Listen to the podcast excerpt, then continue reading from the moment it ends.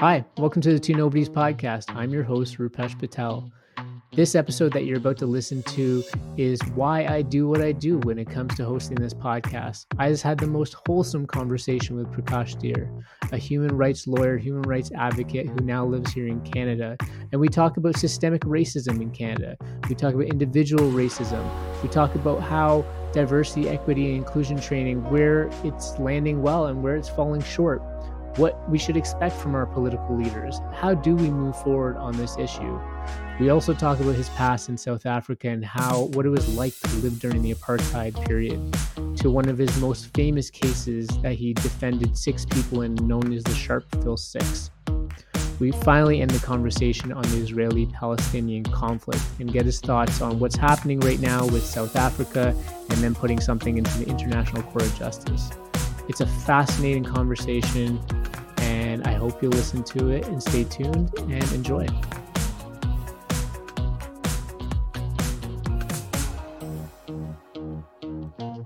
Welcome to the Two Nobodies podcast with my dad.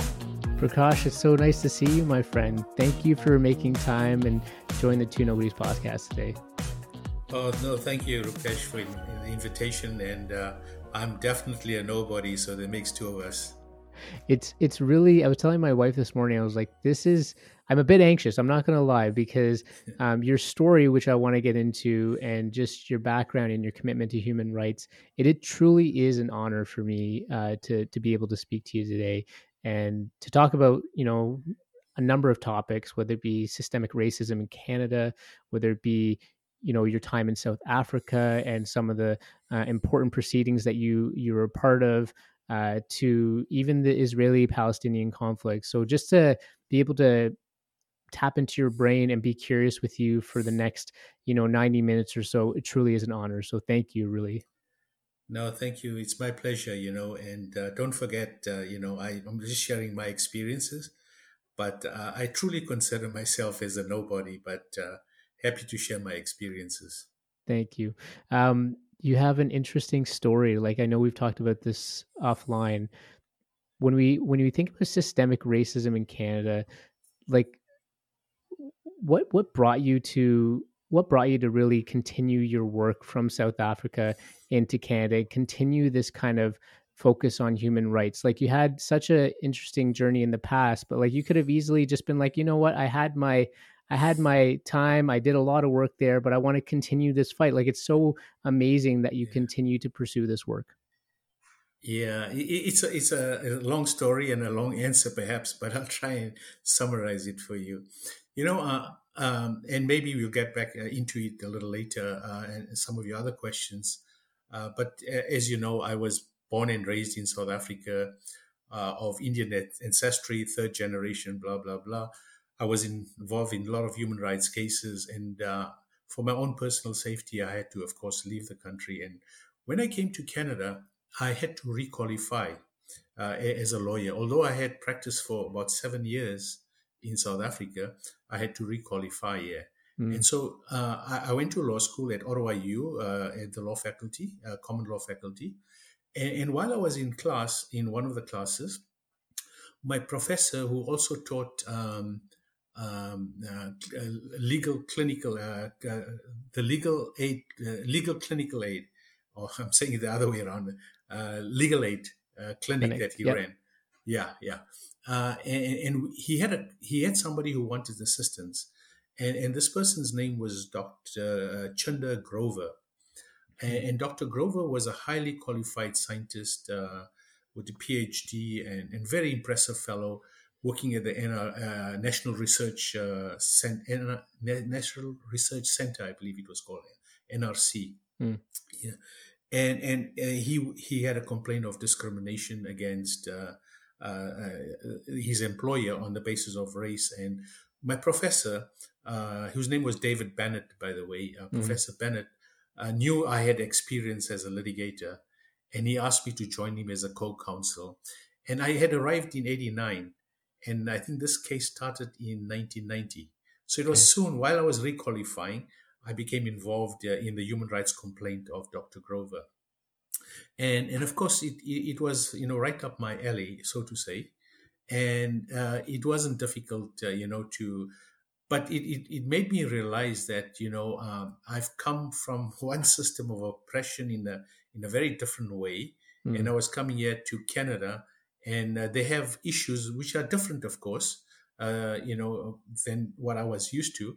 Yeah. But there was an allegation here, and, and a very credible one. And of course, uh, you know, at the end of the day, uh, we proved uh, which was very difficult in the Canadian way to prove uh, discrimination because it is practiced in such a subtle and sophisticated way in, in mm. which I was not used to.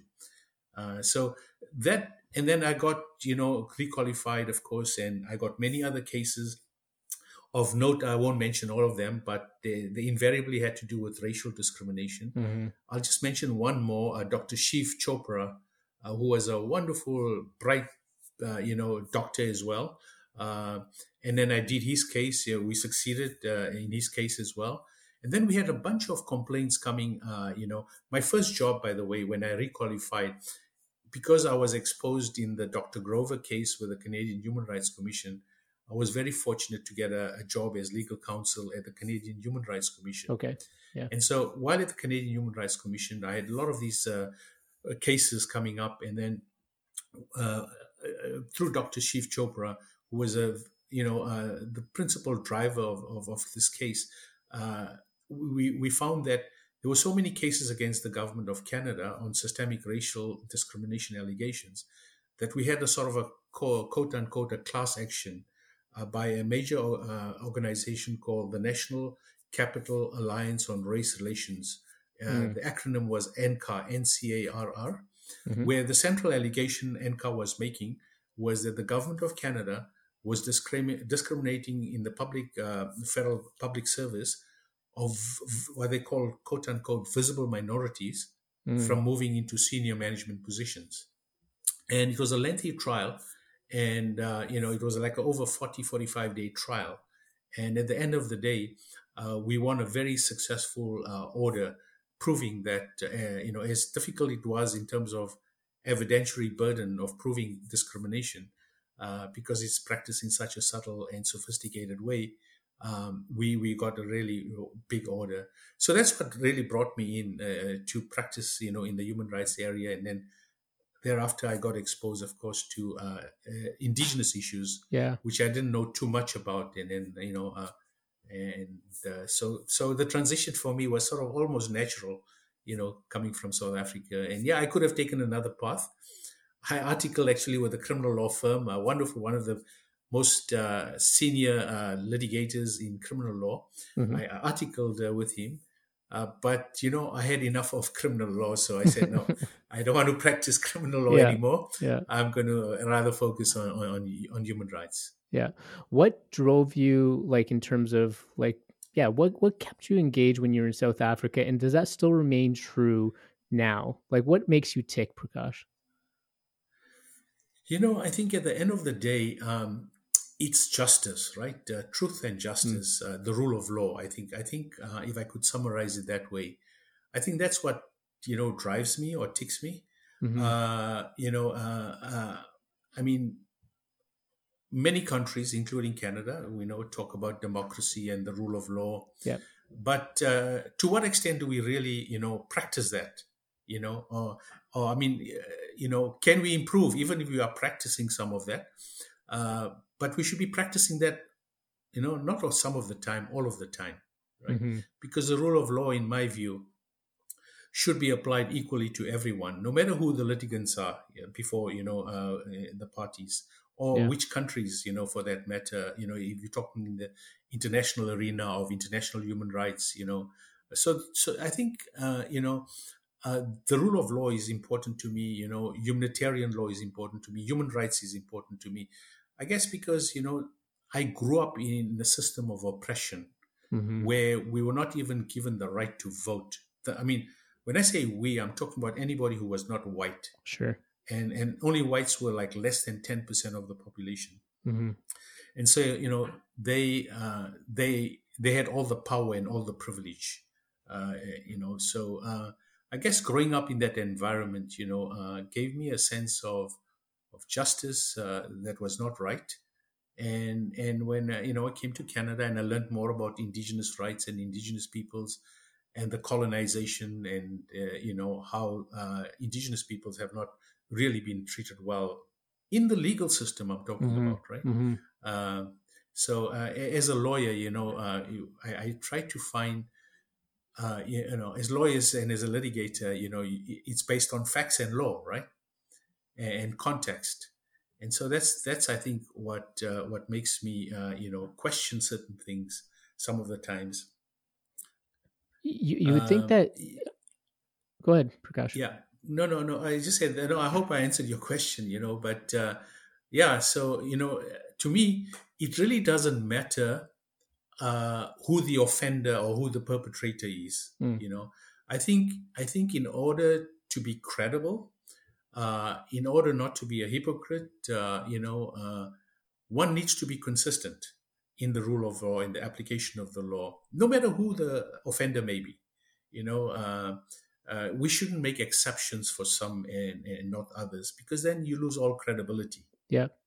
You bring a you bring a great point, and I, actually, I was going to say, like, you would think that um, trying to understand the underlying injustices in a system is something that would bring everybody together, but it seems like Mhm. nowadays, and and I don't know how prevalent this conversation is, but you see it come up with with really, you know, mainstream people of how people uh, something about talking around systemic racism or racism in a country or in a system um, irks people.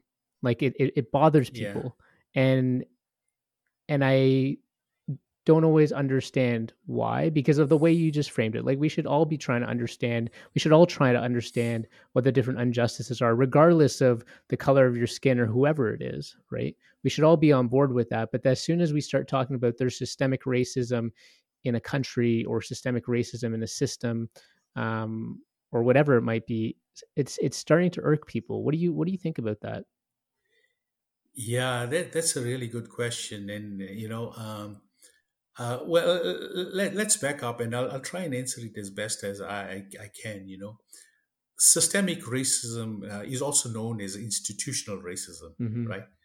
It, it, it essentially, uh, and I'm paraphrasing, of course, you know, it, it refers to the ways uh, that whiteness and, and white superiority becomes uh, embedded in the policies uh, and the practices of a of an institution, right, resulting in systemic. Uh, I would say uh, that advantages white people uh, and disadvantages indigenous peoples, uh, people of color, Mhm.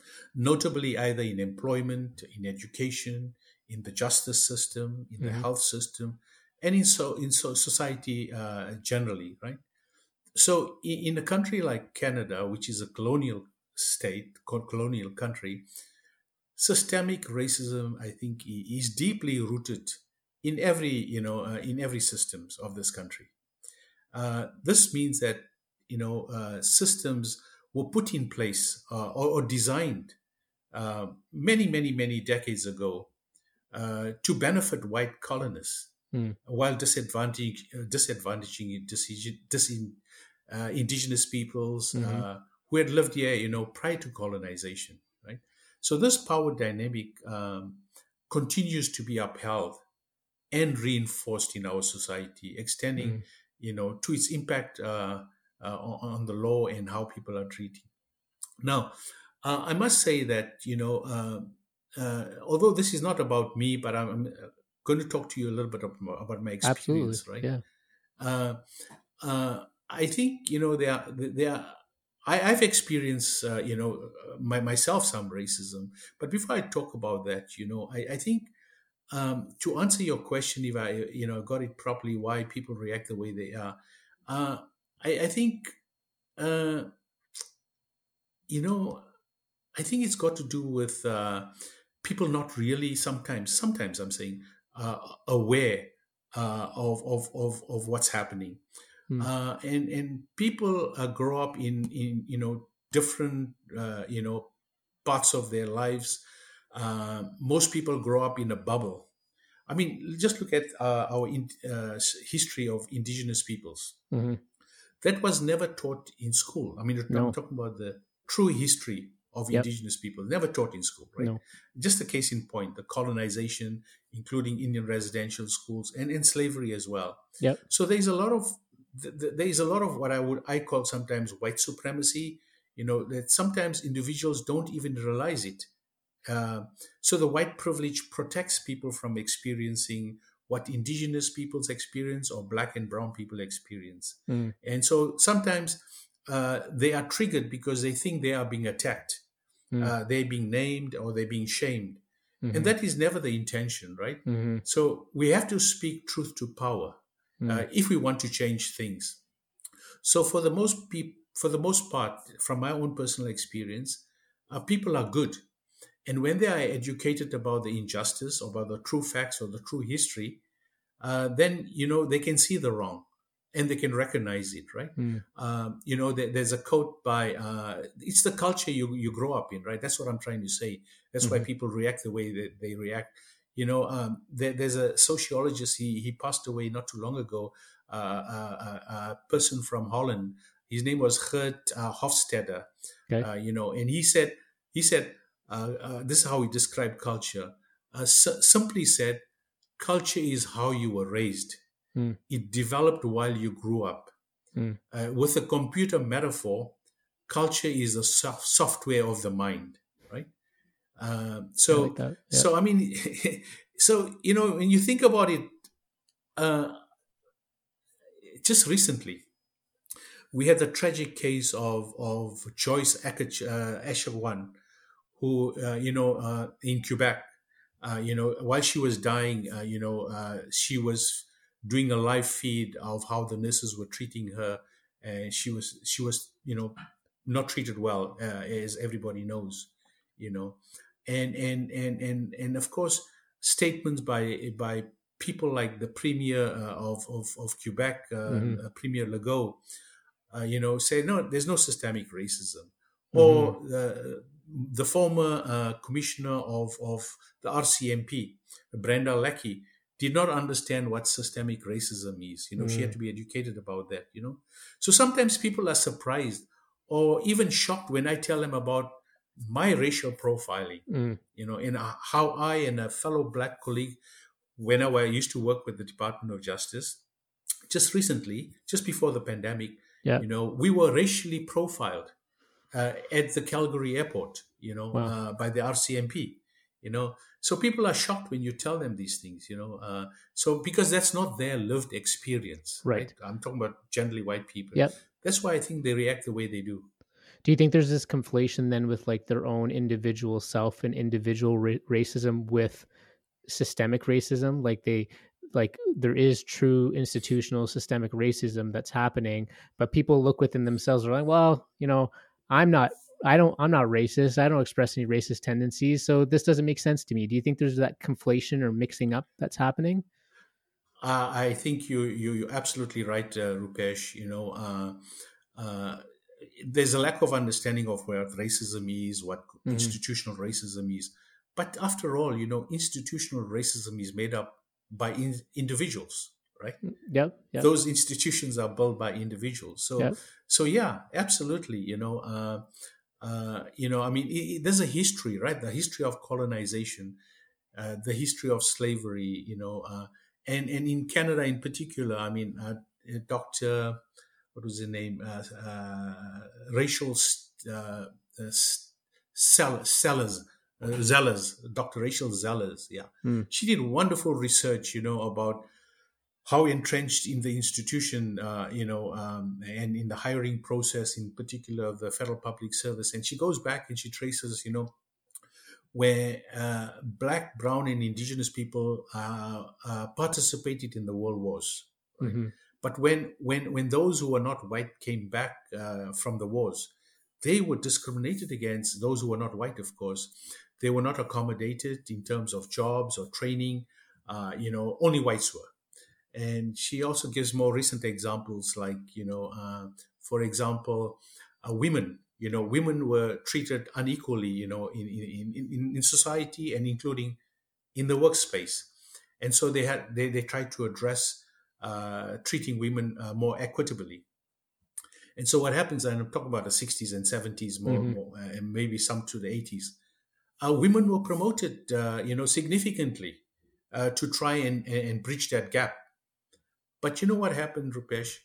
Is only white women seem to have benefit f- from that, not indigenous women, not black women, not brown Mhm. women. A similar example she gave was, you know, uh, uh, French-speaking Canadians were also discriminated in, in the in the federal public service, for example Mhm. they were not treated equally and well. Uh, and, and so they had to address that, you know, with, with the Languages Act and everything else. And so uh, now you find a greater representation of people who, who are French speaking. But again, interestingly enough, there are many black, brown, and indigenous people who are French speaking, but they have been excluded from, from the process, you know. So, so those are uh, those are institutions, but they were created Yes. by uh, by individuals. And, and here's the thing: although the law on, on the books, uh, when you talk about the Constitution, uh, or you talk, uh, you know, um, uh, you know, uh, uh, uh, you talk about human rights legislation uh, across the provinces in, in the federal public service, it seems to be neutral, right, uh, on the face of it. Mhm. But it's the application of their policies and practices that results in where we are. Right. Um, you know, I talked to you earlier about the, the NCARR case in 1997, where we, we, we proved systemic discrimination against the government of Canada, Mhm. as represented by Her Majesty at the time, Yep. uh, the Treasury Board, and the Public Service. Now, that was about 27 years ago. Yep. Fast forward, you know, almost 30 years ago, uh, 30, almost three decades now, we're back to square one, where we have a black class action against the government for, you know, racially uh, treating people unequally based on their color. hmm And there's very strong prima facie evidence of that. Mm. And you know, just a few months ago, you have the Canadian Human Rights Commission, which is, you know, um, mandated to address uh, these issues. They themselves were found by the, Yeah. uh, but you know, to have discriminated against his own uh, racialized employees. You know, so anyway, uh, Those are that that case in particular, that last one. I mean, those are the ones where you just like cringe, right? Because um, at a time where people are having the the faith in our institutional in our demo, democratic institutions, it feels like at an all time Yeah. low. When you hear like the Canadian Human Rights Commission is uh, Yeah. is is having these kind of uh, uh, these issues, that really Yeah. you know reduces your faith quite a bit. Yeah, it does. But you know, as we said uh, in our struggle uh, in South Africa for freedom, the struggle Mm. continues. You know, hmm uh, and and uh, it went on to say, you know, victory is certain, but we don't know when that victory is, and that's why Yeah.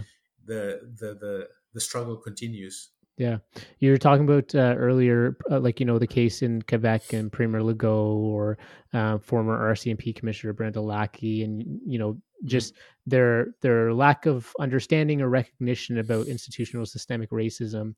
When you see leaders like that, whether it be in Canada or any country, you know, the United States, obviously, that comes out a lot. Um, when you see these political leaders or you know uh, institutional leaders almost fall short in that regard what goes through your mind Well, we have our work cut out for us, you know, and Yeah. and uh, we got to expose, uh, you know, educate, expose, whatever it is, you know. Um, and some of it is deliberate, you know. Uh, Mhm. uh, but but so how do you how do you fight the system? I guess you know that's that's the Right. question, right? Yeah. You know, um, you know, systemic racism is like it, it, is a ripple effect, you know, from years uh, of racist and discriminatory practices. Uh, so as individuals, it is normal to feel discouraged and powerless sometimes. hmm But you know, f- uh, from from being more mindful of the ways the systems work uh, to promoting social accountability, uh, you know, that one can take. So, so what do we do? I think we got to reflect firstly. Accept. I think you know, without without accepting the truth and acknowledging the truth, I don't think you can move ahead. I'm, I'm Mm. talking about those who deny, right? Yeah. Because you know, uh, truth and reconciliation. That's how it, it goes, right? Both in South Africa, yeah, in Canada, and other Mhm. parts of the world as well. So the truth comes before reconciliation. Mhm. you got to acknowledge the truth first, and if you Yeah. don't, then you're not you're not getting out the gates, right? So accepting that racism lives within our society, I think, is an important first step, right? And so and then you got to go reflect on the different ways that that inter, there's an intersectional lens as well. I mean, I'm just summarizing in in the best way I can, right? And so sometimes, you know, um, uh, one may, can feel uncomfortable, but you know, this in speaking the truth, you know, and you should you should feel uncomfortable uh, because, uh, like Senator Murray Sinclair, you know, who was the commissioner of the Mhm. Truth and Reconciliation Commission, you know, he said it well. Like you know, he said, if you're not if you're not uncomfortable, then you're not doing something right. You Mm. know, because people need to to face these hard facts. You know, uh, so but but you know so that sets a solid foundation i think to explore you know um, the complexities uh, of discrimination in my mind i mean i'll summarize this i mean you got to educate yourself you know and, Mhm. and you got to speak up as well but the bottom line for me is there's got to be a political will it's as simple as that you know? If you have the political will you can make fundamental uh, transformational changes.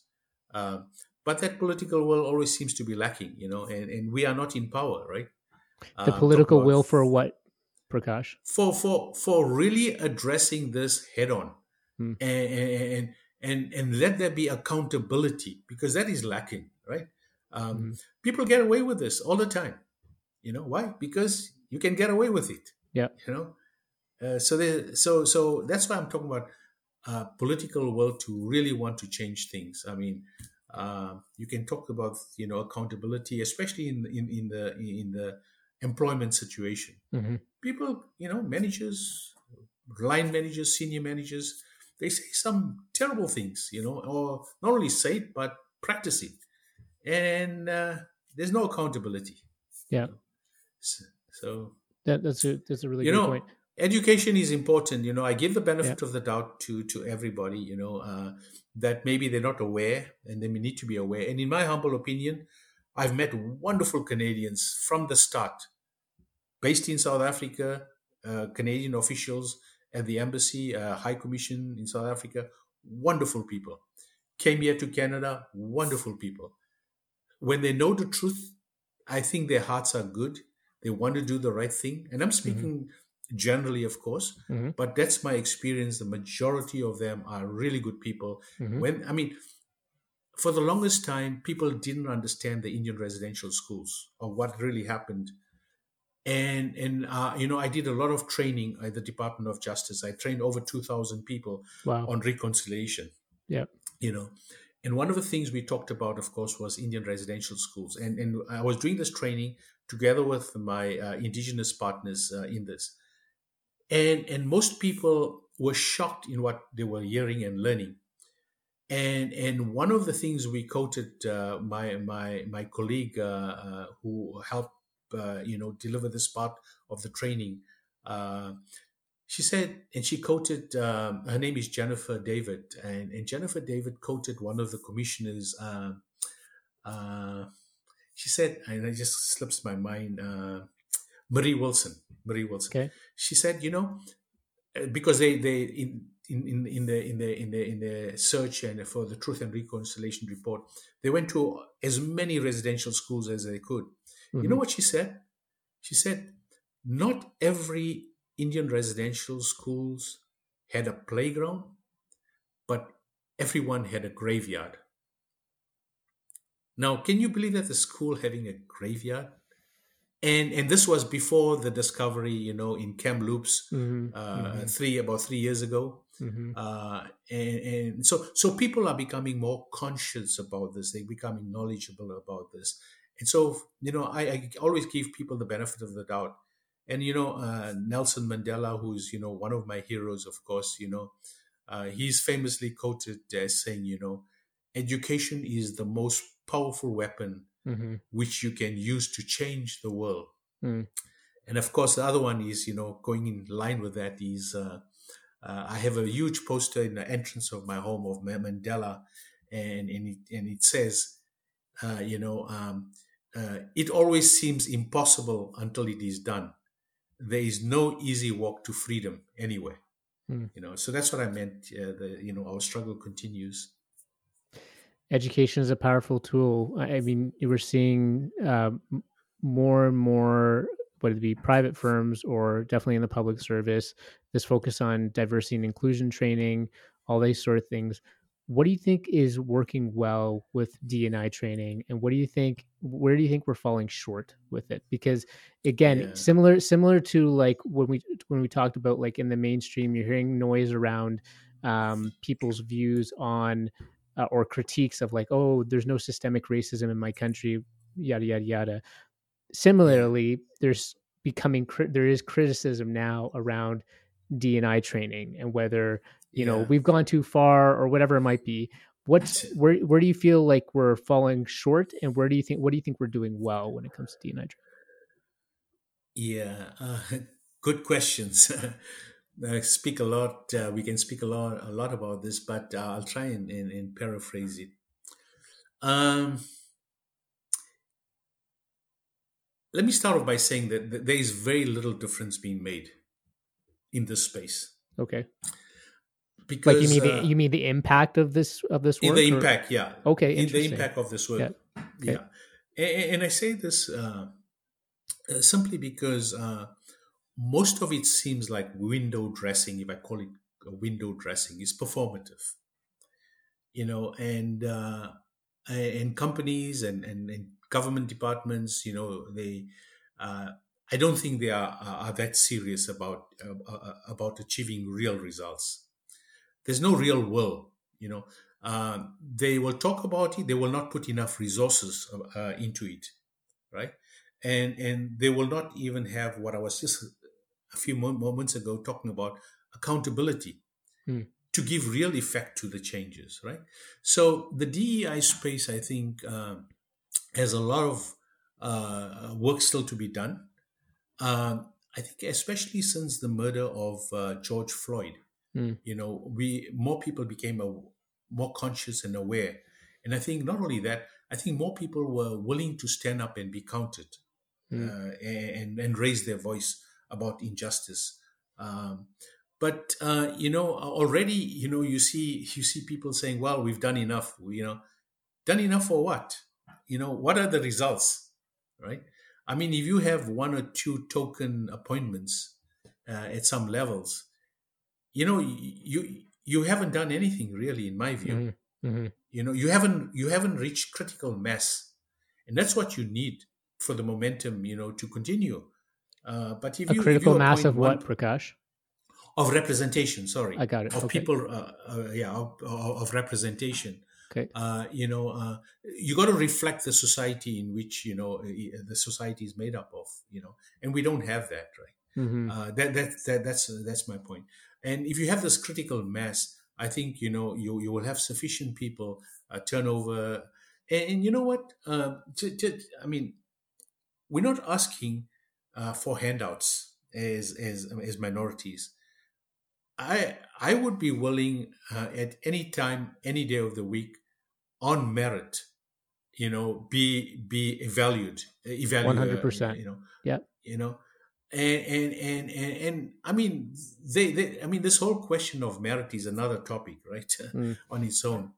Uh, they have made exceptions where it suits them. Example, you know, I talked about the people coming back from the army, world Mhm. wars. Uh, talked about women. I Mhm. talked about you know French-speaking people. Something the what Dr. Zellars is talking about that is the merit principle really, and how it's been amended and and flexible in some cases. But true merit, I'm talking about true merit. Any day of the week, uh, we are as smart as anybody else, and we are as hardworking as anybody else, Mhm. right? And so, but that is lacking. So there's in my, I mean, you you look at the United States, and some of that is now creeping into to Canada. Mhm. Uh, you, you you you see that people are banning. I mean, they're outlawing at institutions Yes. the, the teaching of true history of slavery, of colonization, and of oppression and discrimination, right? Uh, not only in schools, in, in, in elementary schools or high schools, but even at Yeah. universities, you know, that is shocking, right? Uh, so you know, uh, I mean, this whole anti woke uh, movement. I mean, woke is just being alive and alert to the issues. What the truths are, yeah, yeah. And and the truth, yeah. Yeah. And, and, and there's a problem with that. They say, no, you shouldn't be alive to these issues. You know, we like the status quo. You know, yeah. Let it go because white supremacy is what we want to protect in the end Right. of the day. Right. I mean, it's crazy. Yeah, I, in yeah. two, 20, I mean, this 2023, 2024 now, it, it's, it boggles the mind. You know, it absolutely boggles the mind. It does. But that's what we are up against. Yeah. Do you do you know the comedian Trevor Noah? Have you, have I you heard of know of him. He's, I he's know a- him very well. I know him very well. He's South African, of He course. is. Yeah, I know Yeah. him very well. Yeah, yeah. His, I don't know if you've seen his recent Netflix special, but he talks about like um, just like all the cultural war talk in the United States, and he's like he's like people from around the world they view what's going on in North America or the United States, and they think you're crazy. They're like they're like no one's talking about this stuff. There's so much common ground between people. No one is talking about all these different differences and all these things that people want to highlight and peg people against each other. He's like, it's ridiculous. Like he may, he does a really good job at making it into a, like you know a, a comedic segment, right? But like at the essence of But it, the he's message like, is very, yeah, 100%. there. Yeah. yeah, absolutely, absolutely. No, he's brilliant. Uh, yeah, uh, yeah. No, he's brilliant, and uh, so many others like him. But uh, yeah, it's crazy. You know, I mean, how people can tolerate this and uh, just, I mean, I mean, we're talking about governors or you know, equivalent of our premiers. You know, and yeah, the it presidential boggles my mind. candidates, right? Yeah, Yeah. yeah, I mean, yeah, it's yeah. yeah. Um, what do you think? What do you want people to know about what's going on in Canada that you think would surprise them? Like you talked a little bit about uh, certainly at the at the public service level, but like, what do you think people just don't quite understand? Um, that you want people to really understand of things that are happening when it comes to systemic racism in this country.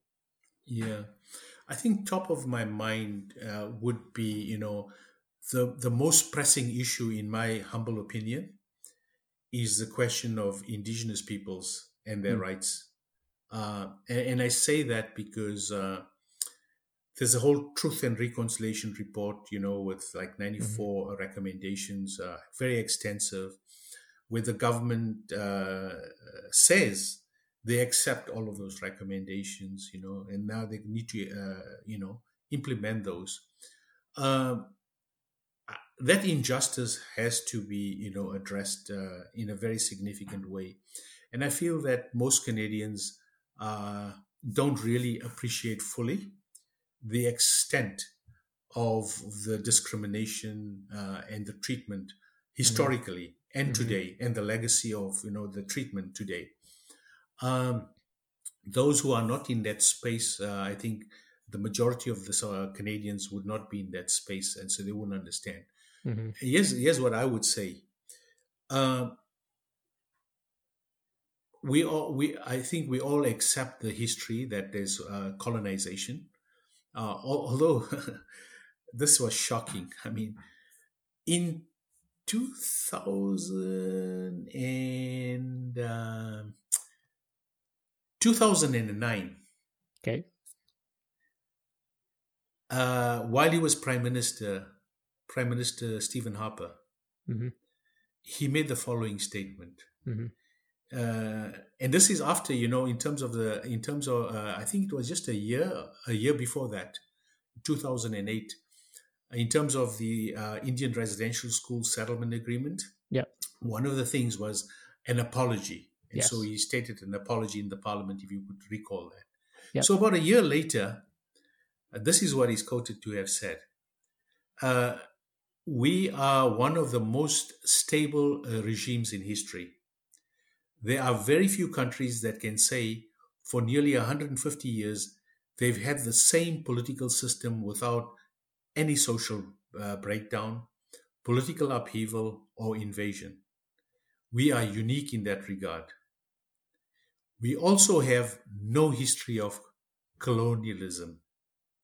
He said this.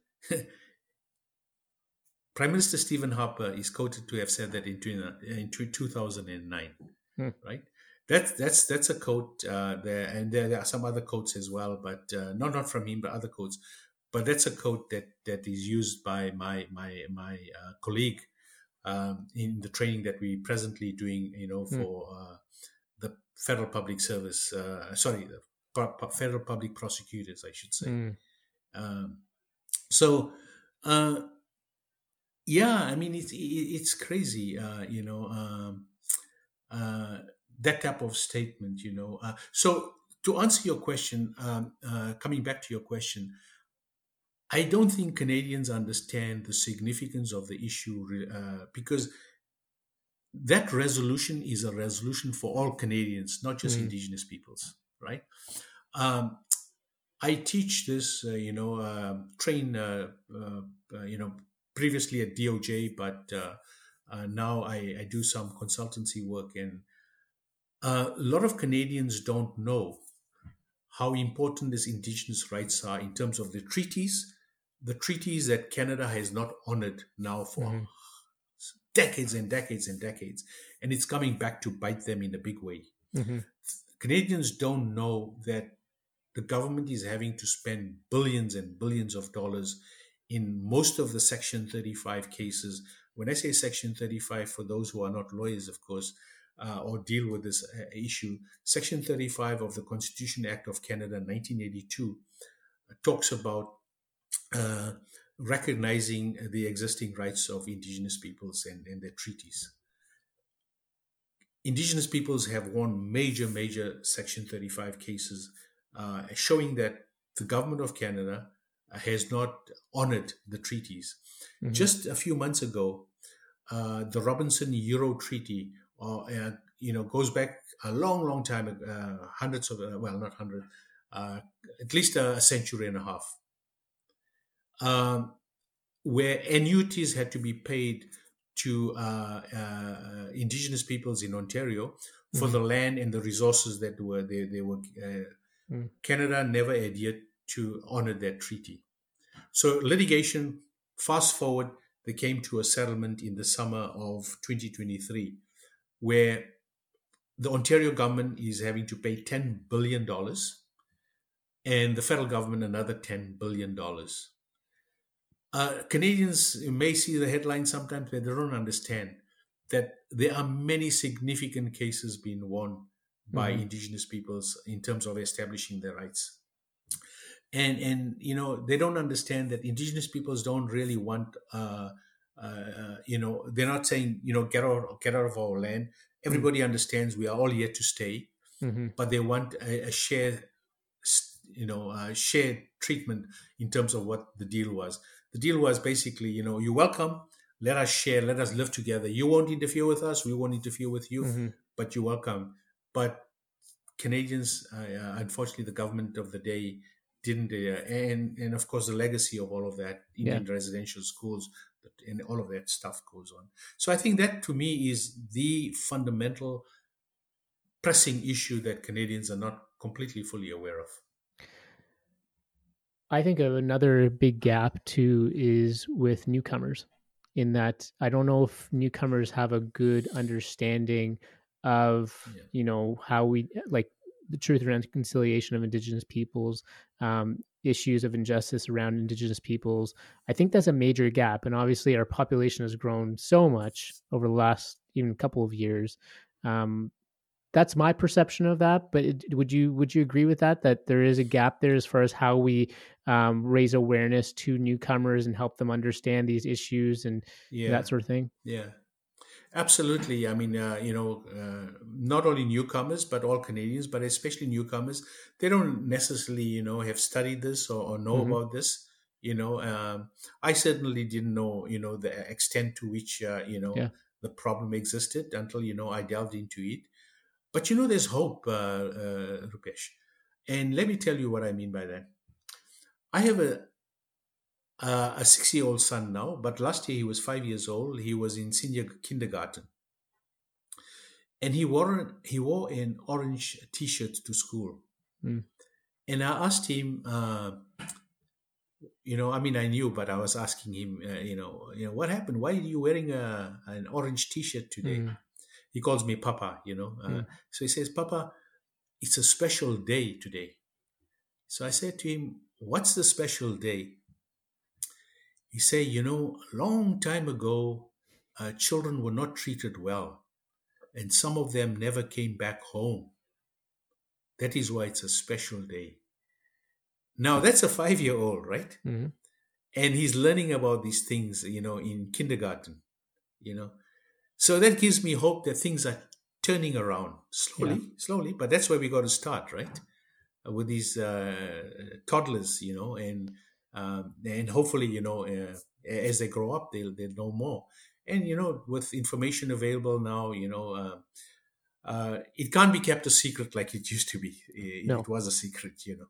No, hundred percent. And you know what? There, I think schools and communities are doing a really good job with that. Like even my daughter, she's sounds like the same age as as your son there, and um, they have Orange Shirt. Day and, and and oh grandson, sorry, and um, Yeah. and uh, they're uh, you know she participates fully and she has some some level of understanding of what it's about and they have you know on TRC Day here in Edmonton their events and we try to attend these things and I think these things do make a difference and they definitely uh, build uh, give some hope to the overall situation for sure. Absolutely. Now, when you when you were that age and when you went to school, yeah, right.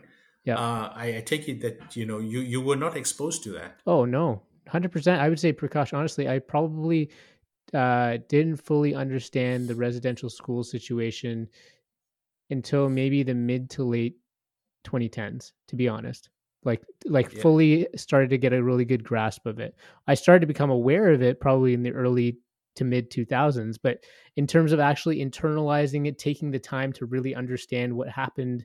Um, it wasn't really until the Truth and Reconciliation Commission got going and I started to, you know, take the time to understand it. And then, of course, like being as part, having worked in the public service, you know, uh, you, you get Indigenous awareness training, and there's more and more conversations about it, and and that makes that makes a difference too. But as part of my schooling, the history that the history that we were taught was all about colonial history and nothing about Indigenous history, like at all. Yeah. Um, yeah Sure.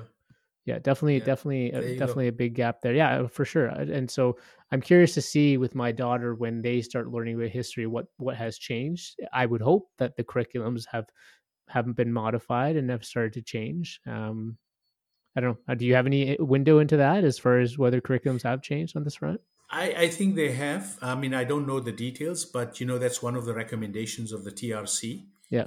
You know, uh, to to to have uh, this uh, this training and teaching at all levels, uh, including the schools. Yeah. Right.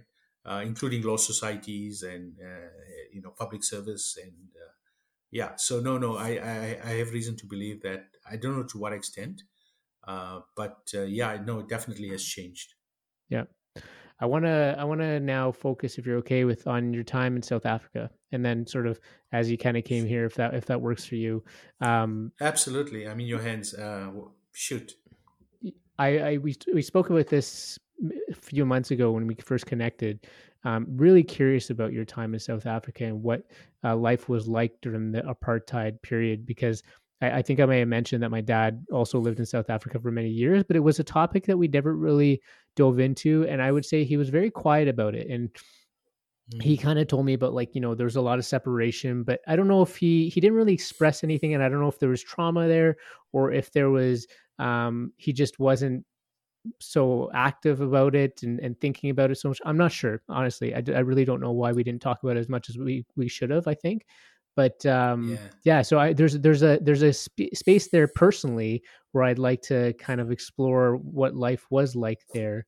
Um but yeah i don't think the everyday person understands what life was like during apartheid time in africa south africa sorry. Yeah, you know, you're right, and that's my experience. You know, in talking to people, uh, yeah, um, they they sort of broadly understand apartheid, but uh, they didn't understand on a day to day basis what it really meant. Um, so I, I'm at least a third generation uh, of Indian descent that was born. My parents were also born in South Africa, Mm.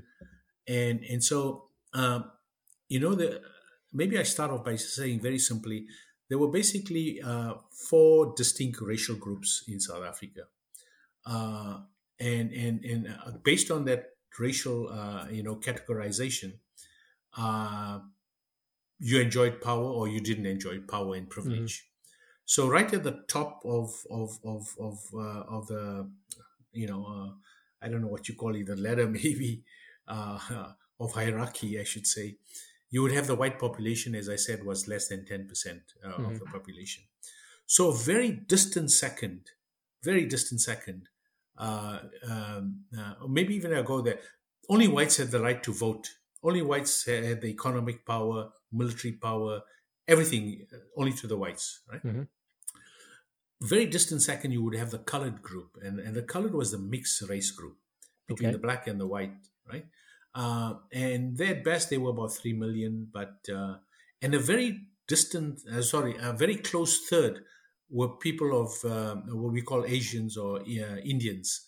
Mhm. Um, uh, you know, where um, we were the third, but the very distant last, even from the third to the fourth, very big gap was the so-called blacks, or we call them Africans Mhm. because at certain time in the history of South Africa in the struggle for freedom, the coloreds, Indians, and Africans, we considered ourselves black because we were not white and we had no rights like whites had. So, but Africans are the, and I'll re- refer to them as blacks because most people understand them as blacks, right? The the biggest population, the most disadvantaged, the most uh, discriminated against in every aspect of the of what you can think about. And let me explain what I mean you had separate residential areas called the Group Areas Act. So every racial group had to live in a separate group area. Whites took over 80% of the land. They deprived everybody of the land, right? 87, 80, 87% of the land was, you know, for whites. Mhm. Um, and it was a criminal offense for one racial group to be living in another area of a racial group of another area. Uh, you were contravening the Group Areas Act, which was a criminal offense. Uh, and then you had you you had the Prohibition Against the Mixed Marriages Act. That was the name of the law. Wow. The Prohibition Wow. Against the Mixed Marriages Act. The act Couldn't get any clearer, right? For itself. Yeah. yeah, yeah. But but in addition to that, Rupesh, they have the Immorality Act. The Immorality Act is not just not marrying somebody of a different race, but having any relationship, uh, you know, um uh, a sexual relationship in particular, uh, you would be contravening the Immorality Act and you would be prosecuted and jailed. Uh, So those were the big, and then you know, big uh, uh, party. Of course, because we lived in different areas, racial, uh, you know, racialized areas, Mhm. our schools were segregated as well. So we only went to schools designated for your particular racial group, right? Mhm. And the amount of money spent on on the education of a white child was at least more than ten times the education spent on the education on on a colored or Indian child Wow. and pennies for an African child Mhm. Mhm. because it was it was the stated policy of the government that the blacks were not to be educated because they were meant to be slaves to their white masters. Mm. This was said in Parliament, right? Mhm. I mean, I mean that was so blatant. So the Constitution was, uh, you know, um, uh, in such a way that it was racial discrimination Mhm. and every other law on the books. But one of the most offending uh, pieces of legislation uh, for Africans, especially, was what they call the pass laws, P A S S laws, Okay. pass laws. It prohibited them from uh, moving from one area to another area without a permit. Now, by the way, the Indian residential schools uh, system, or the Indian Act rather, although it didn't have the pass laws, it had the practice of pass laws. And in a similar way, Indians, uh, sorry, sorry, I should say indigenous peoples, Yes. although the Act talks about Indians, Yes. Yeah. Yeah. uh, I don't want to confuse, right? They were not allowed to re- leave the reserves without special permission. Mhm. In a similar way, the South Africans actually borrowed the Indian Act in, in establishing the apartheid system. Okay. And so the pass laws, the pass laws was such an egregious uh, piece of, of legislation that people uh, were banished. Well, let me let me also back up to say there were so-called homelands or reserves created in remote parts of the country for different tribes of the African tribes. Mhm. Zulus in Zululand, for example, mm. right? And so that's where they were banished to, but their males were required as laborers, so they had to come, you know, uh, as in as laborers to the cities. Sure. But their families were, of course, separated. And so, if their families wanted to visit them or, or you know come and see them, mm-hmm. they were breaking the law, and they were jailed. Mm. Millions of people were wow. criminalized. Yeah. Millions and millions of people were criminalized. Sometimes just looking for a job in a different area than what they were supposed to be. In 1960, March the 21st, 1960, there was a, a peaceful civil civil disobedience organized in a in a place called Sharpeville. Mm-hmm. Uh, that's a township, in fact, where my clients came from. Sharpeville. Mm-hmm. Uh, it's a black township, uh, about 60 kilometers south of Johannesburg. Okay. They arranged a, a peaceful protest and a civil disobedience for the passes. They were going to uh, have a bonfire and burn their passes. Police lost their heads. Although this was peaceful, unarmed crowd, mm-hmm. they shot into the crowd. They, they, they massacred people. 69 people were massacred on the spot. Uh, uh, subsequent reports of autopsies showed that most of them were shot in the back. Uh, hundreds were injured. And there was a world outcry about that. And the isolation of South Africa started slowly. The boycott of South Africa, kicked out of the Commonwealth of Nations, mm. and, and, and other boycotts that followed over the over the decades, to the extent, of course, that in uh, 1994, Mandela became the first democratic elected president. Mm-hmm. So growing up in South Africa was um, was difficult because we didn't mm-hmm. have all the amenities we did the best we could, you know, with the resources that we had. But um, I can only speak mostly for the Indian community and my parents and my family. Uh, they didn't have, they were not people of means. Uh, my father worked very hard. Uh, he was a very bright student at school, but never got the opportunity to advance himself. So he had to leave at standard six, mm. which is now grade 8 mm-hmm. Uh, equivalent. Uh, my mom, even uh, I think grade grade grade three, she had to leave. Both very bright. So my parents, you know, uh, did their very best to uh, give their kids an education, and I was the first person in my family uh, to be able to go to university, and that was because of my my my parents' sacrifice. When I say sacrifice, I mean, yeah. let me just explain that very briefly. Absolutely. My father worked in a factory. My father worked in a factory, gone from 7 a.m. to 7 p.m. Right. So we're very fortunate. My father got a, a, a, what they call a dairy, a depot, where we sold milk and, and other dairy products mm-hmm. during the day. So my mother would run this uh, the dairy dairy depot uh, from from you know while my dad was gone to to work. So my dad was delivering in those days. You would deliver milk door to door. So my, my, my dad started his rounds of delivery before he would go to his job at 7 a.m. to the factory. And so his rounds became bigger, his delivery rounds uh, for milk delivery. Uh, those days we had uh, glass bottles and you would deliver door to door. Yeah, yeah. My father's rounds became bigger and bigger, and hence he had to start his deliveries earlier and earlier. Three o'clock, oh, four God. o'clock, two yeah. o'clock, yeah, yeah, yeah, one o'clock, right? And then he would finish his rounds and then go to work, come back and then he you know he his body couldn't take it any longer and the doctor said listen either the one or the other you have to give up because otherwise you're not going to last mm-hmm. long mm-hmm. and so through that sacrifice you know i got the opportunity to go to university and i was one of the first few lawyers in my community there uh, having to service the you know community from every branch of the law from wills and estates to uh, personal injuries uh, to landlord and tenant issues to criminal to you know uh, you you name it uh, you know we had to quickly learn every area of the law and practice every area of the law but of course the human rights part of it uh, took precedence because mm. almost everything was criminalized you know yeah. and people needed the uh, present so I don't know if I can tell you more, but we were even discriminated against from moving. We couldn't go to the same restaurants. Mm. We couldn't go to the same swimming pools, to the same parks or mm-hmm. sometimes, if you could go to the same park, the benches were separated or the areas right. were separated. Our beaches were separated. Beaches only for whites, separated from beaches only for coloreds, separated only for beaches for Indians, and right. uh, beaches for Africans. You know, I mean, Um, cinemas were, uh, you know, separate and unequal as well. Everything was separate and unequal. I mean, that was apartheid in a nutshell. I've well, thank you for sharing that. I've, I've so much I want to uh, say to this. First of all, the Sharpeville um, situation. I think there's it's I think it's commonly known as the Sharpeville massacre. Right? Is that from Correct. the '60s? I think. Right. Correct. Yeah. Yeah. What yeah. a what a yeah. horrendous. Anybody you know, any of your listeners who are interested, they can just Google Sharpeville massacre 1960. Yeah. Uh, they will find it. Yeah.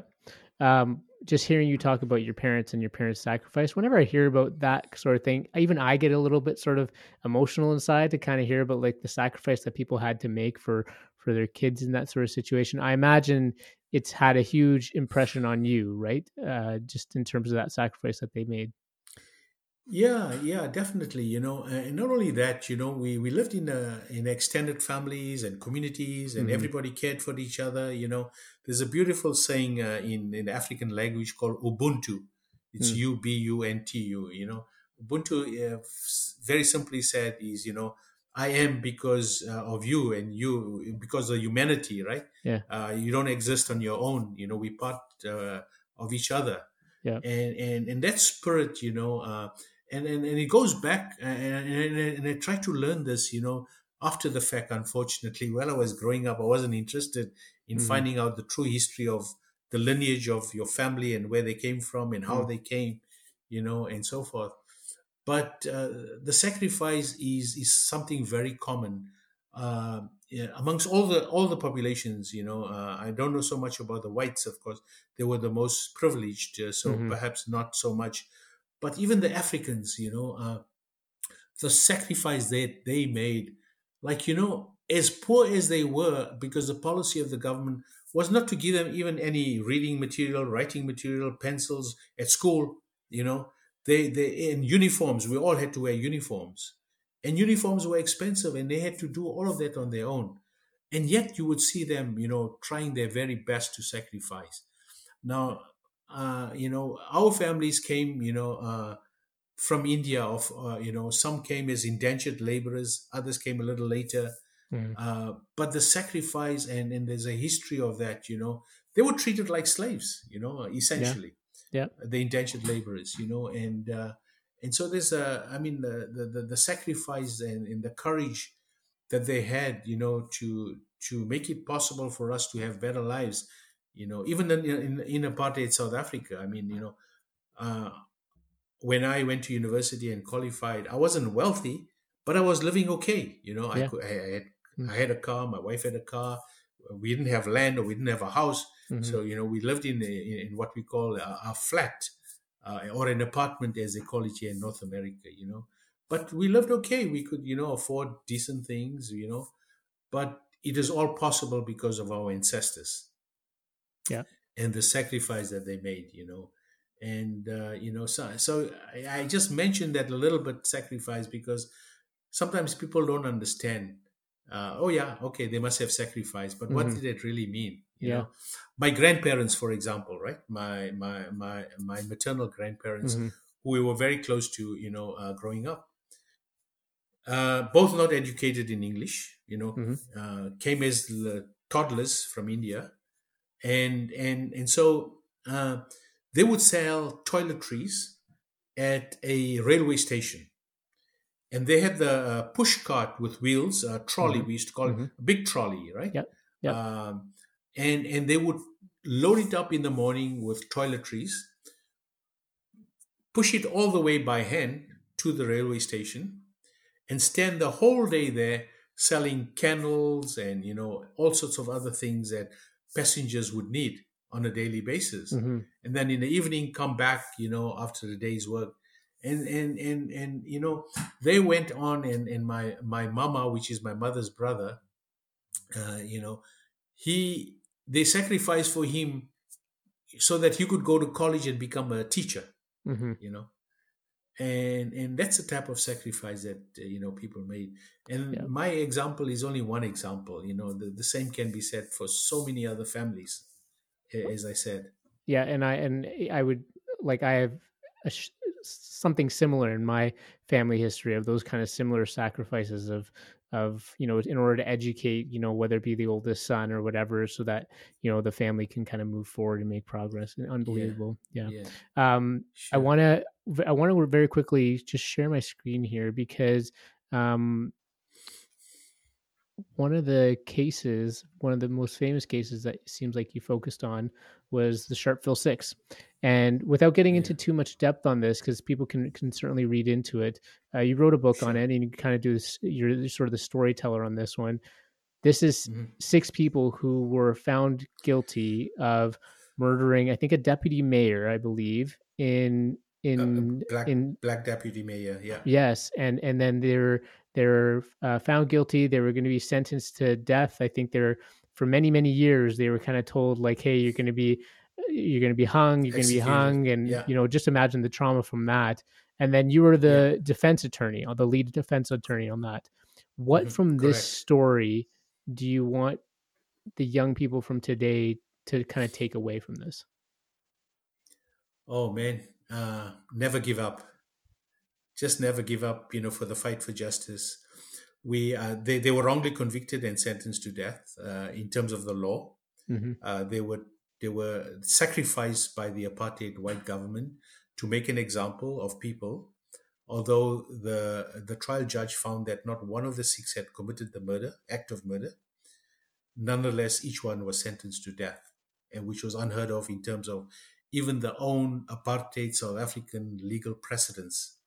Uh, it, they went completely against all precedents. They perverted the law, you know, just to make an example of these six. And although I had lost, uh, you know, at every level of the court, including the highest equivalent of uh, the Supreme Court of Canada uh, in South Africa, mm-hmm. Uh, where I thought that they would intervene at least on the sentencing part, because there were so many extenuating circumstances. Um, and uh, the death sentence was only meted out in the most extreme cases. Mm-hmm. We lost. The petition to the state president, who has the right uh, to grant clemency in certain cases based on the law, as well as on humanitarian basis mm-hmm. or on political basis. He refused. It was P.W. Botha at the time.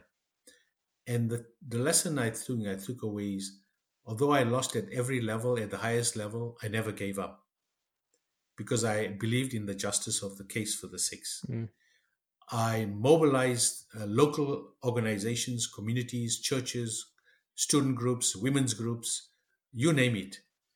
And I muscled the support of the international community, so much so that uh, even countries that were pro apartheid South Africa, in particular the United Kingdom, mm. Margaret Thatcher at the time, uh, the United States, Ronald Reagan at the time, mm-hmm. and Germany at the time, Chancellor Kohl, I targeted those three in particular to reach out to them on, on, on, on legal and humanitarian basis to intervene personally, and which they did. Hmm. And we were in court. My clients were going to be executed uh, on a Friday morning, March the 18th, 1988. Well, literally within hours the previous uh, afternoon, we are in court uh, asking for a stay of execution based on a legal technicality. And we won uh, a, a, temporary stay of execution. Mm-hmm. And then the political pressure was mounted, as I talked about, international pressure. And uh, for fortunately, uh, you know, uh, their sentences were commuted, commuted to very lengthy jail terms. And I was mm-hmm. still unhappy because I, I thought they were unjustly treated. And therefore, I wanted to document something. And, and that's why I wrote the book. Yeah. Amazing. Um, I look at, I went through these pictures. Look at you over there. Look at a lot of hair. Yeah, at yeah, the time. yeah, yeah. How, that how picture actually, that picture was taken at the United Nations. Okay. Uh, General Assembly. I was testifying before the United Nations General wow. Assembly about the six and about atrocities in South Africa. Yeah. You can't see the, but you can see a tag uh, hanging on my jacket lapel. Okay. That's that's actually uh, at the United Nations. Yeah. Amazing. And then there's a picture of here with your hero Mandela. Yeah. Tell tell yeah. tell us about maybe this encounter or like did, did you get to interact with him at all and what was he like? I guess very quickly. Very yeah, very little. Uh, you know, uh, I knew Winnie Mandela better than him, of course. You know, my my my law firm in where I used to practice uh, in South Africa, we represented the Mandela family, Mm. and and so, um, uh, but he was in jail most of those years, as you know. Mhm. So I knew Winnie well, and I knew uh, I represented her once actually uh, when my senior partner was out of the country. Uh, this encounter was soon after his release, actually, not too long after his release. Uh, interestingly enough, um, uh, Canada was one of the first countries he, he visited after his release. Hmm. And he acknowledged the Canadians' contributions to the fight, uh, to the anti apartheid struggle. And uh, he recognized that. And uh, this was a meeting uh, in his hotel room, actually, in Toronto. Uh, you know, and, and Winnie, of course, knew me and uh, she made it happen. And uh, the encounter wasn't lengthy, just very brief. I mean, he had Yeah. the world, you know, wanting him at that time. You know? Yes. and and so this was in Toronto, yeah, and uh, I just by by I just noticing, you know, and I think I have a picture with him, but I have a, a beautiful blurb there by Archbishop Desmond Tutu hmm uh, and Nadine Gordimer, and and and those two as well as Mandela, of course, are all uh, Nobel laureates. You know, uh, just happened that they all know. Yeah. So yeah, it was a it was a privilege and, and an honor for me, and he knew, of course, me. Uh, you know, and uh, uh, it was wonderful just yeah to be acknowledged by him for, for the work that I had done. Amazing. Um, Prakash, I want to I want to end on a uh, one more topic. It's kind of hard to make it quick on this one, but a big injustice that's happening right now is in Israel and the Palestinian conflict. I know there was a webinar you kind of did recently on this one, but like, what's going through your mind right now as you see this conflict? Um, yeah, I don't know. Is there anything that you want people to think about uh, on this one? Uh, yeah, yeah. Just very quickly, you know. Again, uh, yeah, you know. Um, do you mind if I just go back to the to, to the book that you just showed before Absolutely, I answer yeah. your question? Yes. Uh, if you're going to be rounding off with this question, because uh, you know, I wrote the book because I felt the injustice and so forth and so forth. And just to fast forward, after this was published in 1990, right? And just to fast forward all this, uh, my book has been adapted into a full feature movie and uh, not, not not not not just the movie, uh, the the book itself, because the the focus of the story is actually uh, a little different from the book because I don't tell my story. hmm Uh, you know, I was arrested uh, for exposing the injustice of the Mhm. apartheid system. I was arrested without charge. I was detained. I was kept in solitary confinement. Uh, you know, I was tortured, and they tried to falsely implicate me with false charges of treason, which fortunately didn't work. Uh, they said I had illegal arms and ammo in my apartment, and they tried to plant that. But fortunately, while I, that's while I was in detention, fortunately, my family and extended family prevented that from happening because they, you know, they, they suspected so the, the police had arrived in the pretext of a search, but they wanted to plant something. And so, so fortunately, that didn't happen. So none of that is in the book because I didn't want to take away focus from the six, right? hmm But the movie is going to be uh, my character and my wife's character are going to be the central characters of essentially a David versus Goliath story, where a small young lawyer uh, takes on the this mighty machinery of the apartheid regime and and and the price him and his family has to pay for this. So I just wanted to mention that you know we are at a very advanced stage. Yeah. uh, very blessed that all the pieces are falling into place, and if Yeah. all goes well, uh, we hope to shoot uh, in this year, 2020-14, and hope to complete the the shooting of the movie this year. Do you think But you'll be a let's see if all the pieces. do you do you think you'll do you think you'll be a part of it in like in in terms of actually being on screen or or what what's your sense of that? in, in terms of being on the screen, I don't know, but I, uh, you know, um, I don't know about a cameo or anything Yeah. of that sort. Yeah. But uh, they need a younger version of me, of course, to be playing my role, right? But I am, I'm, I am one of the producers. Uh, I will be a consultant, uh, hopefully on the set as well. So I'll be actively involved in that. But me being on the screen itself is a question mark. I, I, I don't know. I've we Yeah. ne- never talked about it. What a what a But, uh, neat experience, and, and I'm so glad that Yeah. I'll be looking forward to seeing that for sure. And I hope I hope people tune into that. That's that's Yeah, incredible. no, no, I, Yeah. I will definitely want to publicize it as widely as Yes. possible when it happens. Yes. Yeah. Yeah. Yeah. Yeah. Fantastic. Yeah. So, uh, yeah. Go so ahead. coming back to your question, right? Yeah. Um, it's, it's a very broad question, which I like because uh, you know I can just hone into because Sure. there's a lot of history to that, right? Yeah. I think I alluded to this earlier in my our conversation, uh, where I believe in, in the rule of law. Mhm. I believe in human rights. Mhm. I believe in international humanitarian law, and Mhm. that's the starting premise for me, right? Uh, and and what I heard, uh, you know, uh, a young lawyer, a young black uh, lawyer, based in Ottawa, reached out to me and, and talked to me about the concern about some law students, some young lawyers being threatened, uh, you know, uh, in terms of their job opportunities. And I thought that, you know, as a legal profession, that was wrong, you know, where where uh, people need to start seeking justice and, and, and, and the rule of law. So that's why I, I organized, uh, you know, the the session uh, where I had some wonderful experts on it. But let's fast forward that because um, I wanted to show and, and have a platform for young lawyers or non lawyers Mhm. because even doctors are being affected by this, even other people are being affected.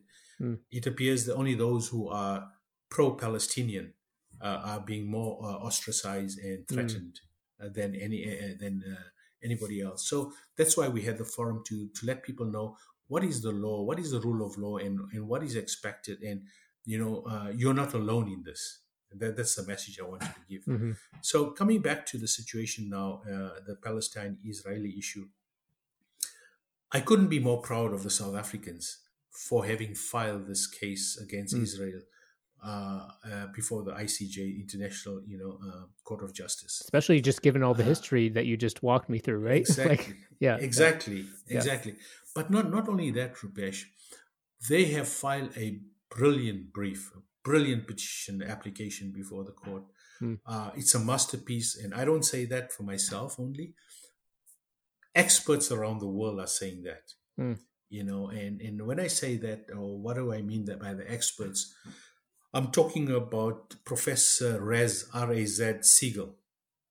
He's Israeli he's he, he's got a unique expertise because he's a he's a historian he's an expert on the holocaust Hmm. as well as a expert on genocide Hmm. and he has he has said you know uh, and he got 55 other world experts to issue a statement to that effect as well i talk about a guy by the name of professor francis boyle b-o-y-l-e Mhm. Francis Boyle is, is British and he was the first lawyer to win an interim order at the ICJ on genocide. And what he, he, he studied the papers and he listened to the application uh, as well as the, the, the, re, the rebuttal by. And this is what he said. He said, uh, it's a solid case, it's an airtight case. Because of the intention you know, that's been uh, proclaimed by so many senior uh, uh, government officials, from Mhm. the prime minister to the president to the minister of defense and onwards. Mhm. Because there's two things that's needed here, right? The intent and the actual act of, of genocide to qualify as a genocide. But as you know, it's an interim order. They're not asking for a finding of genocide, Right. just for an interim finding, a plausible finding that the actions are, are, are characteristics of genocidal acts. Hmm. So they file a solid, solid case. The defense, uh, according to the experts again, was very weak, you know, uh, in legally speaking and factually speaking. What I find interesting is Canada's position in all of this. And, and, and Canada's position uh, previously, starting, uh, they said no, no ceasefire, you know, continue the massacre, no ceasefire, because Israel's got the right to self defense. Right? And that has been shown to be uh, uh, not true because they don't have the right to self defense in international law, as found by the ICJ way back in 2004, because they are an occupying territory, right? Oh, I see. Okay. They, they, Okay. they, they, they, it's not, it's not like Russia uh, and Ukraine. Mm. Israel is an occupying territory, which which changes the dynamics, and Mm. and, and this went to uh, on a separate issue, but it went to the ICJ, and, and they found no, Israel, you don't have the right to self defense. Mhm. You are an occupying territory, right? So anyway, I won't go into the nitty gritty of this, right? All this to say that Canada f- have moved slightly from the right to self defense to say, okay, no, Israel, you go, you got to apply international humanitarian law in your response, right? But they were still to some extent supporting. But it's recently, I think they've moved even a little further from that, where they say, you know, we will we will accept the ruling of the ICJ. But what your audience need to know is this: the uh, South Africans filed their case before the ICJ on the 29th of December, 2023. Mhm. A few weeks before that, right? Canada filed, and Canada has been very active in in the uh, International uh, Court of Justice on, on genocide issues. And Canada, together jointly, it was Canada, it was the United Kingdom, it was the Netherlands, it was Germany, and I believe Mhm. Denmark. So six countries jointly filed uh, a, a, a, a, intervener Mhm. in support of the finding of genocide in the Myanmar case that was brought to by the country of Gambia. Mm. What is interesting when I looked at that application uh, as joinder intervener was so interesting because they are arguing for an extended definition of, of genocide, especially as it relates to children, right? Which supports the case of South Africa to the hilt. Mm. The second thing they say, I mean, I'm just summarizing the two main points I want Yeah. to make, is that they're asking for a broader definition as it relates to children because they, the effects on children are so much different, you know, uh, long term and, and so forth. But the second thing they talk about is the intent requirement as an essential element for the crime of genocide. They are saying the court should apply a more broader definition. They should not make it such a high standard as it to make it impossible to prove the crime of genocide. Right? So they're asking for a broader definition for the intent part. In the Israeli case, South Africa versus Israel, Mhm. you have so I mean, uh, South Africans did a really good job in enumerating all the intent espoused by them. But in my humble opinion, even if they didn't say a single word, the actions are so gross on the ground Mhm. because the courts, as you know, intent is very rarely uh, pronounced. So you take the circumstance, indirect evidence, circumstantial evidence uh, to make the inference that there was an intent, Mhm. right? So you, in that case, you have both. So I think you know it's going to be interesting because what is also interesting is the same judges.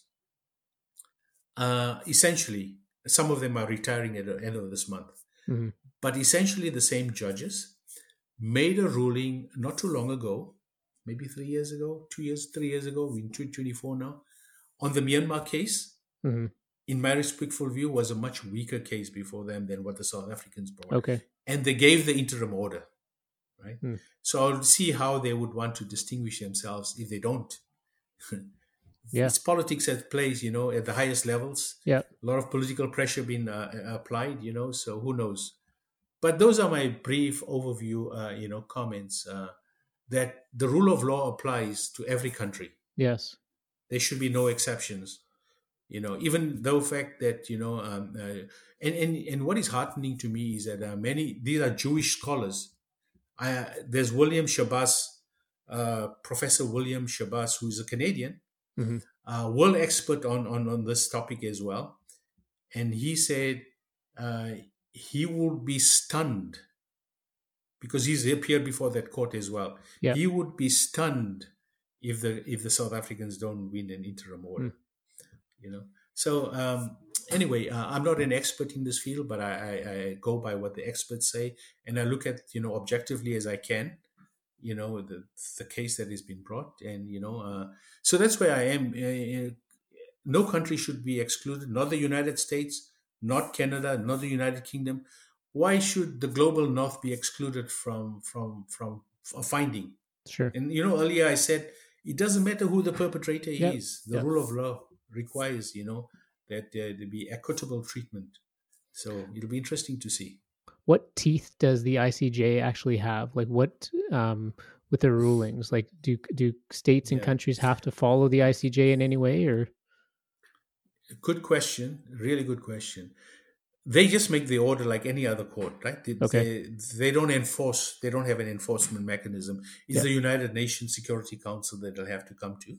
okay. And the United, in the Security Council, you know, according to what has been the history, uh, the United States has protected Israel at every level. They've vetoed every resolution that you can think of. Uh, but uh, if that happens, it is my understanding that it then goes to the General Assembly.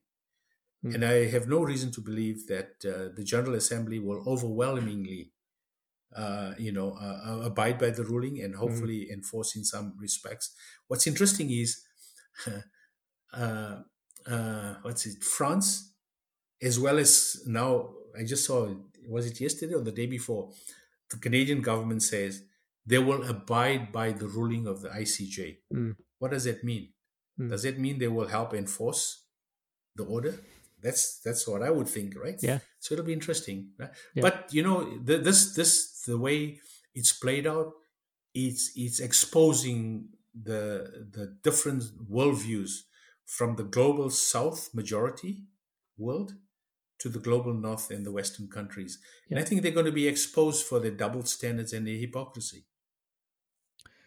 Prakash, this is uh, this has been a fantastic conversation. I'm completely humbled by uh, yeah, just your just your availability and presence on my show.